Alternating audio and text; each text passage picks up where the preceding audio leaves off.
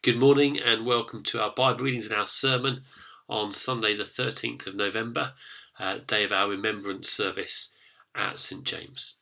Uh, we're going to start with our first reading, which is from the Second Thessalonians, chapter 3, and verses 6 to 13. And now, dear brothers and sisters, we give you this command in the name of our Lord Jesus Christ. Stay away from all believers who live idle lives and don't follow the tradition they received from us. For you know that you ought to imitate us. We were not idle when we were with you. We never accepted food from anyone without paying for it.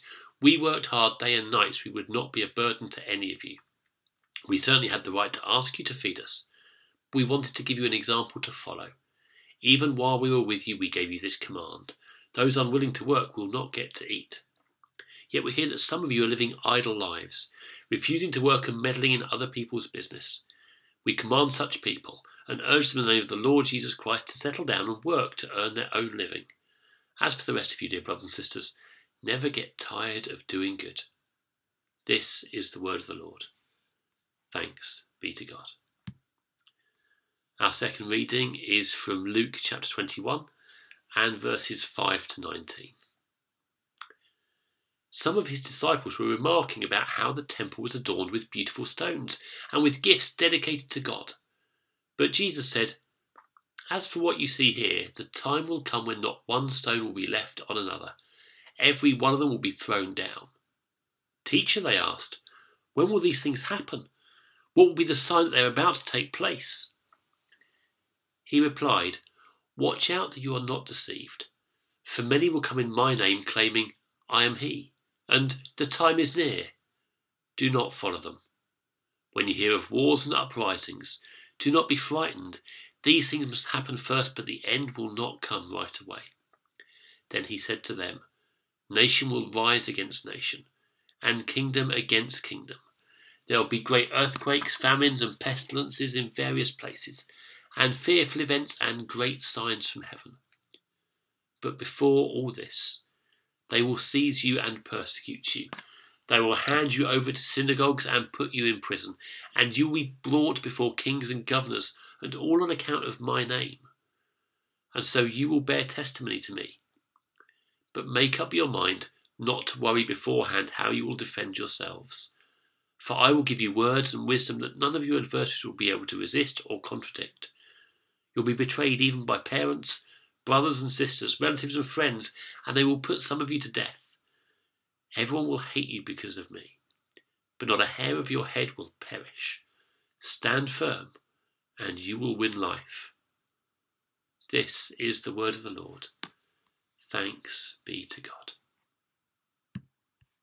So let's pray uh, as we consider these readings. Father, thank you for the gift of your word and the gift of the Holy Spirit to lead us into truth. Would you fill us again and help us to hear your voice as you speak to our hearts this morning? We ask this in Jesus' name. Amen.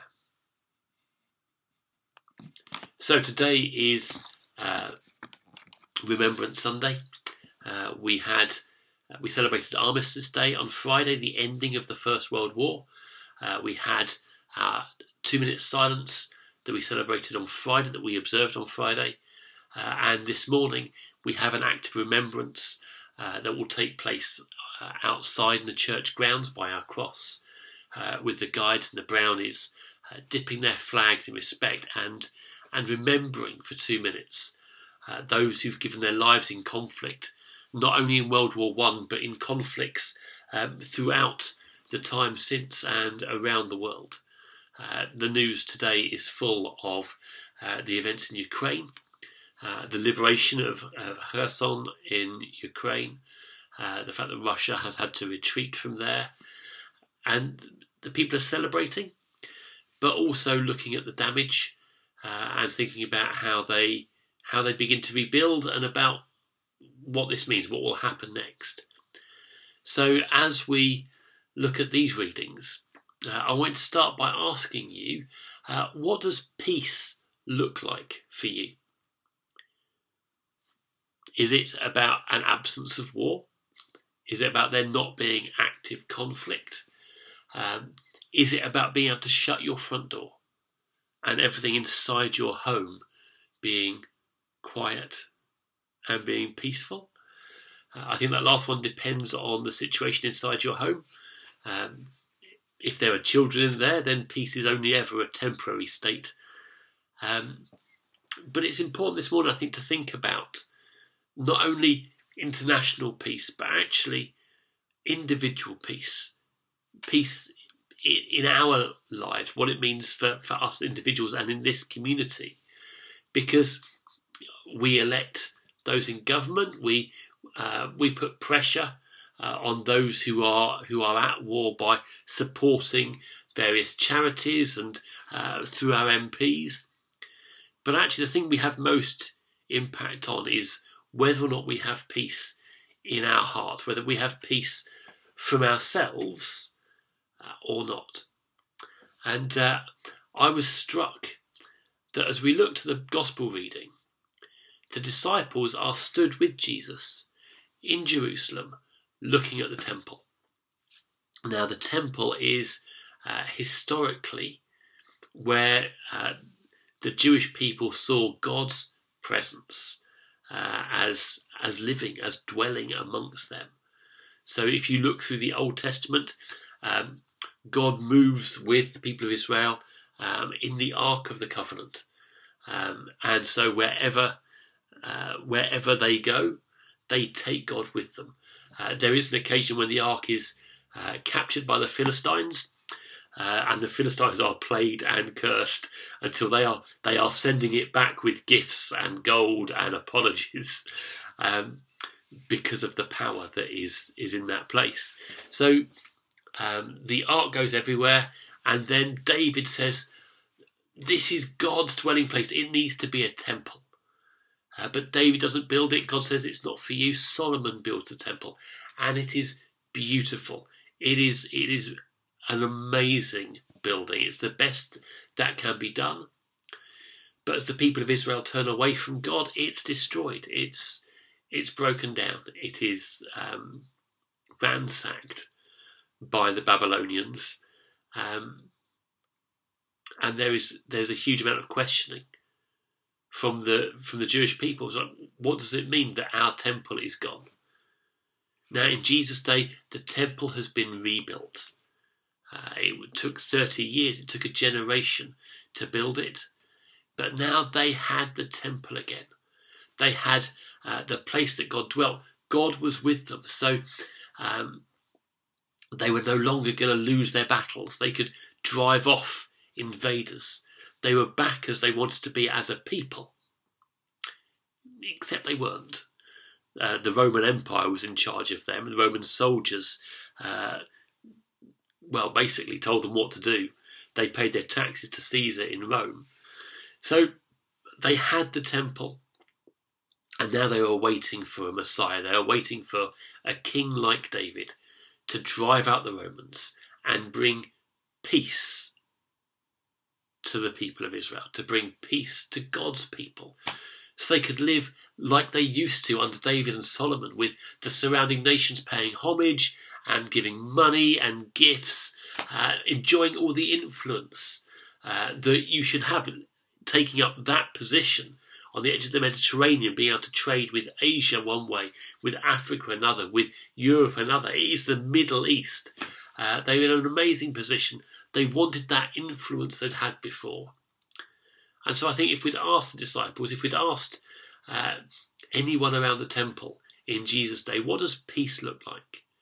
Well, peace looks like worshipping God in his temple and ruling over their country for themselves. Actually, the invaders being driven out uh, and being in control of the promised land, the land God had given them once again. And so the temple is a part of this. Then stage one is complete. We have the temple, and the disciples are looking at it. And so, as we look in Luke 21 and verse 5, the disciples are remarking about how the temple was adorned with beautiful stones and with gifts dedicated to God. The disciples are there, and they're from up they're from up north. They're from Galilee. Everything's quite simple. They come to Jerusalem for the major celebration, a couple of times a year. And they come in and they are gazing at the temple, going, Oh, Jesus, look, it's beautiful. Look at, look at how beautifully this is done. This is God's temple. This is where God lives. Uh, and this is a sign that we are we are rebuilding as a people. We are moving towards enjoying that that shalom, that peace of God that will that will spread out onto His people and beyond to the world. Look at this, Jesus. But Jesus said, As for what you see here, the time will come when not one stone will be left on another, every one of them will be thrown down. Well, that's a bit of a, a, conversation stopper, isn't it? It's like, oh. So, of course, the disciples go the other way they can. It's like, when's this going to happen? Because if we think about the temple as being a sign of the restoration of of God's people. they they've come back to God. They're keeping the law again. They've rebuilt the temple. And then, so now it just needs God to send the Messiah to drive out the Romans, and they are back where they should be. And Jesus says, No, this isn't stage one. This temple will be destroyed. It's going to be so that not one stone is on top of another. And actually, with the benefit of hindsight, we can see that uh, the Roman Empire came and destroyed the temple in Jerusalem uh, around AD 70 um, in response to a, to rebellion uh, in Palestine. It was it was absolutely crushed, and the temple was destroyed. And actually, it's never been rebuilt. So if we talk to uh, our Jewish brothers and sisters, uh, they talk about um, you know not being able to make sacrifices at the temple anymore since they sacrifice by observing the law. They keep Torah, they, they keep the law of God, and in that way they are making this ongoing sacrifice to God. Because this dream of God's presence in his temple and his people around enjoying their own land, the land God gave them, is gone. It, it, the Romans came and stamped all over it. And the history of Jerusalem since then has been anything but peaceful. Now, I thought about this and about this idea of the disciples looking at the temple and seeing peace, God's peace coming, stage one complete. And I thought about myself and what, what peace looked like to me before. Now, back when I was uh, a teenager, uh, I people would say tell you that I was uh, lovely but naive, um, bright but no common sense, and um, I was really I, I was always did I did well at school. I had the sort of brain that that worked with what teachers wanted, and so it was in, a huge part of my who I was was that I was top of the class or, or thereabouts. I didn't didn't mind about art or one of those you know, the important subjects. I was top of the class. Uh, apologies to anyone who loves art. Um, I've, I've learned since then. But for me, um, the future, as I was uh, in my teens, was that uh, I was going to go to university. Uh, I was going to apply to uh, Oxford and Cambridge. I was going to apply to a really good university, uh, get a good degree, and then start my career and I was going to um, get married, um, buy a house, settle down, uh, and then I would live in that house for, well, the rest of my days. Uh, my father still lives uh, in the house that, that he grew up in, so that that was my expectation was that I would um, go to a top university, get into a, a, good career that would provide for me and my family, uh, get married, move into a house, and duff, that would be me for the next 50 years. Uh, that was the plan. That was the plan until. Um, so I had, I went to, um, I applied to, to Cambridge in the end, to Magdalene College. Uh, they interviewed me. They uh, didn't think I was awful, and they said, "We'd love, we'd like you to come." I don't think they said we'd love you to come. They said we'd, we'd like you to come. Uh, you can come if you get these A level results. Uh, and I thought, oh, that's fine, I can do that. Hurrah, off we go. Uh, Cambridge, that's right, because I'm bright. Uh, the plan is afoot, off we go. Uh, and it was all systems go up until the day I got my A level results. And they were okay, my A level results. But I was one grade away from what Cambridge University wanted. As a result, I couldn't go to Cambridge. Now, you say, now, that's not the end of the world. Actually, for me at 18, that was the end of the world. Because that was the plan. That I was I was the top of the class, so therefore I would go to a top university and then I'd get into a, a top career, and then that's how everything was going to go. And suddenly, I wasn't top of the class. I'd, I'd missed the grades that I needed to get to that university. I had failed. I wasn't as clever as, as other people. I have to tell you that it took it took a long time to get over that. In fact, I, mean, I was in denial for quite a long time, um, finding various excuses, and um, I was taking a gap year to go work uh, with a church. So I was like, oh, well, I'll, I'll reapply. I'll, I'll go next year instead. And over the course of that year,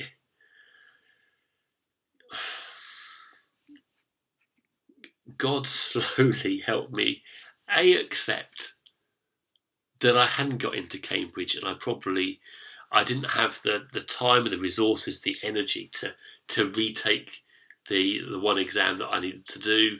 Um, and actually, it was fine to go to my second choice. And more than that, God said, Steve, I don't love you because you're clever. I don't love you because um, of your exam results. It makes no difference to me which university you go to. I love you. I just love you.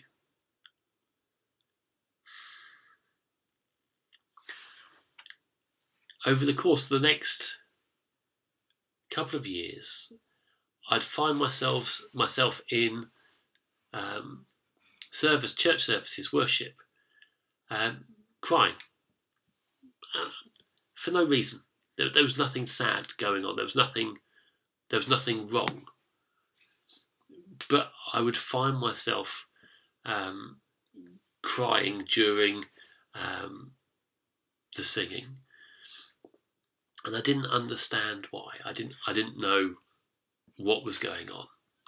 Uh, and I look back now, and I just I think God was gently helping me grieve for the ruins of my temple. I built a temple. I built a stage one for my plan for peace, which was uh, the exam results, the top university, the top career, um, the married and in a house and settled and not moving for 50 years, that was my temple, and and it was ruined. And actually, I was sad, and it was okay that that I cried over that, and that as I cried over that, God gently started to help me see that He loved me. That He loved me for, for me, for who I was. He didn't love me based on what I'd done. He didn't love me based on what I was going to do or what I was able to do. He just loved me.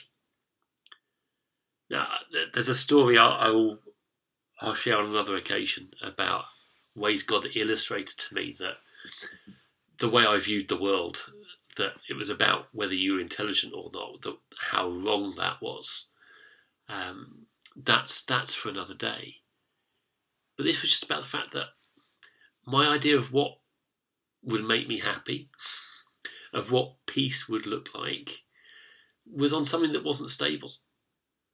even if I had succeeded and gone to Cambridge, even if I had got into a good career, You think there are so many things that could crack and and cause that temple to to move or to subside. It's like if I had an issue with my health, um, or one of my family members had an issue with their health and I wasn't able to work in the same way. Um, if, as I got into my career, um, I made a mistake or found that I wasn't able to do uh, the work that they were asking of me, and my understanding of what I'm able to do and what I'm good at is very different now to what it was when I was 18. Um, there's all sorts of things that might have made me um, my idea of peace, my picture of this this temple of Steve at peace, that could still have come crashing down in my twenties, in my thirties, in my forties. Anything could have made that vulnerable, but nothing can ever take away the fact that God loves me. Nothing can ever change the fact that my relationship with God will last forever. Whatever happens, whatever I do, however my faith struggles, however my work goes up and down, uh, it doesn't matter. God loves me, and through Jesus, I am saved. I belong to God. I am His Son. And in that there is peace.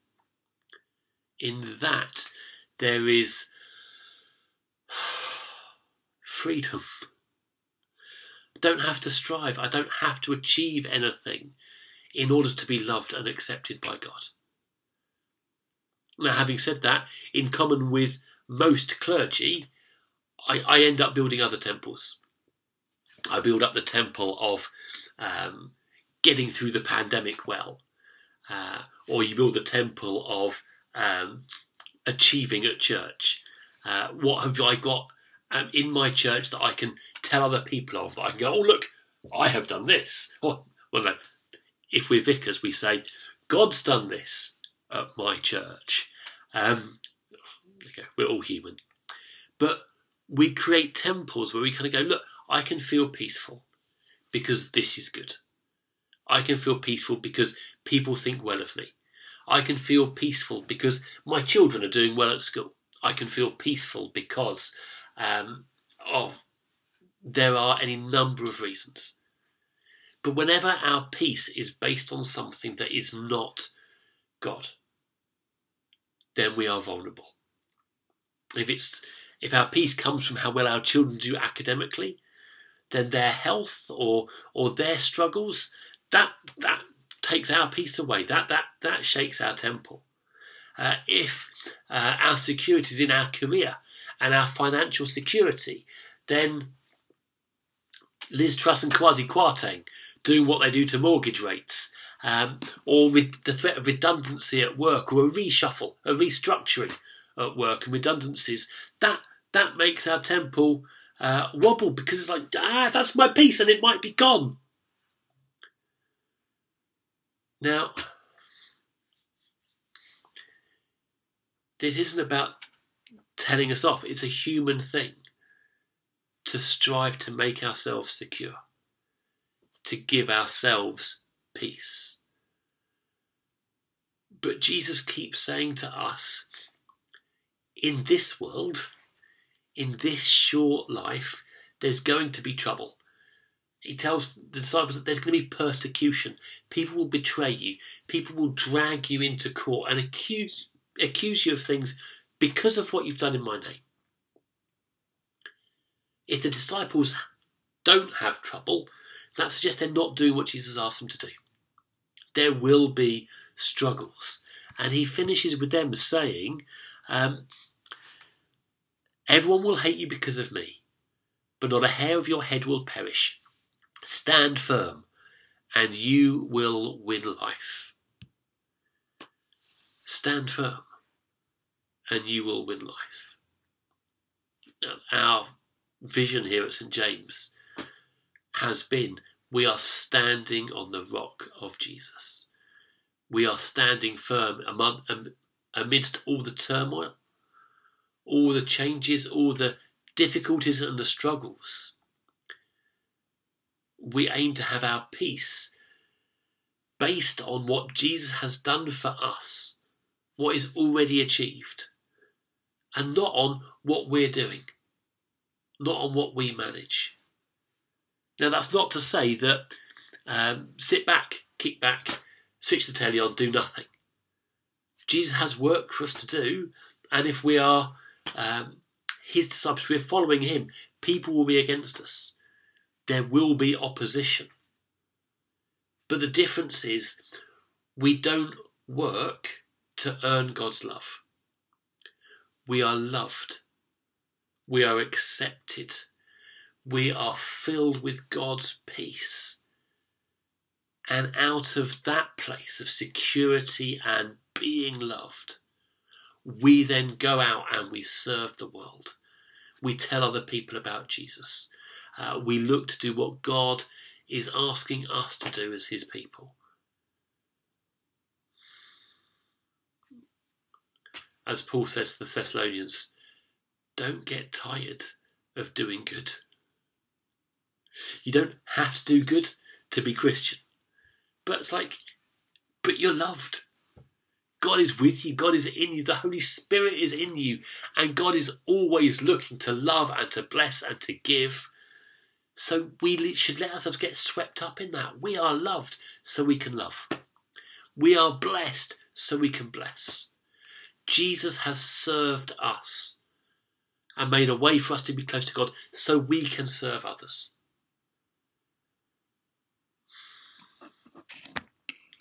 The pandemic showed up for lots of churches that the Christians have made temples of the way that they have church. Actually, a church service needs to be like this. And then I can have peace. Then I then everything is okay. And then the pandemic came and we couldn't have church like that. And so our temples wobbled. Sometimes things upset us. Sometimes it's not that the thing that has happened is wrong,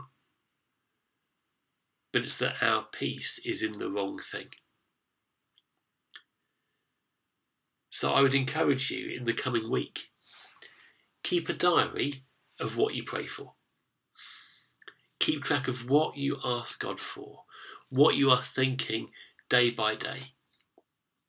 And think to yourself each day, what where does your peace come from? Where does your security come from? And allow God to show you where you are looking to the wrong things to give you a sense of well being, a sense of, of things being okay. Now, this isn't so that um, we can beat ourselves up and kind of go, oh, no, I'm wrong, I'm wrong, I'm just, oh, I keep thinking about it. None of that. This is to free us.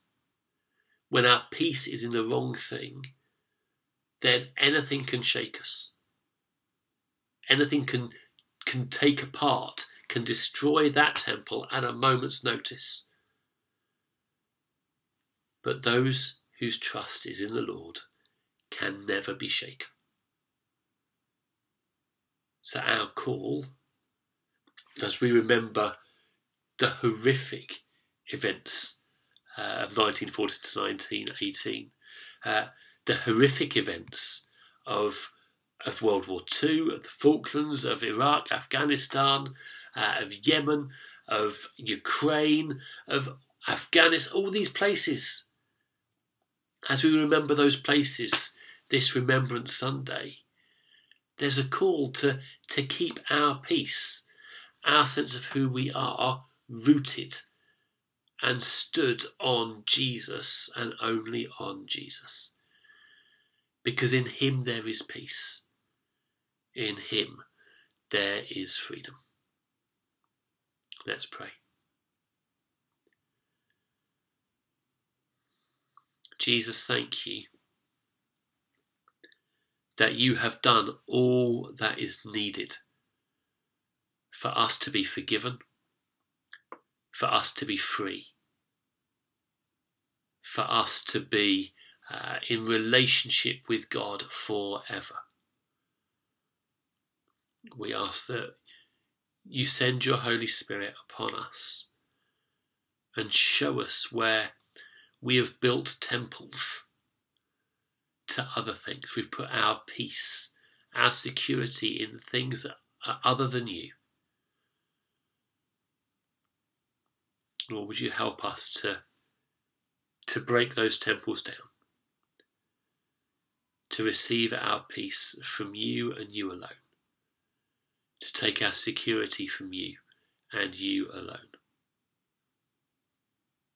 so that we would be freed to serve others, to love others, to bless others, to the glory of your name. Amen.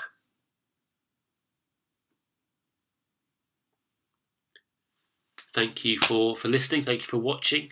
Uh, if it is before uh, 10.45 as you're watching this, just a reminder that it's our usual 10.30 service, uh, but at 10.50 we're going to make our way outside and we'll have our act of remembrance uh, in the church garden um, next to the cross uh, and next to, next to the main road, Stanley Avenue.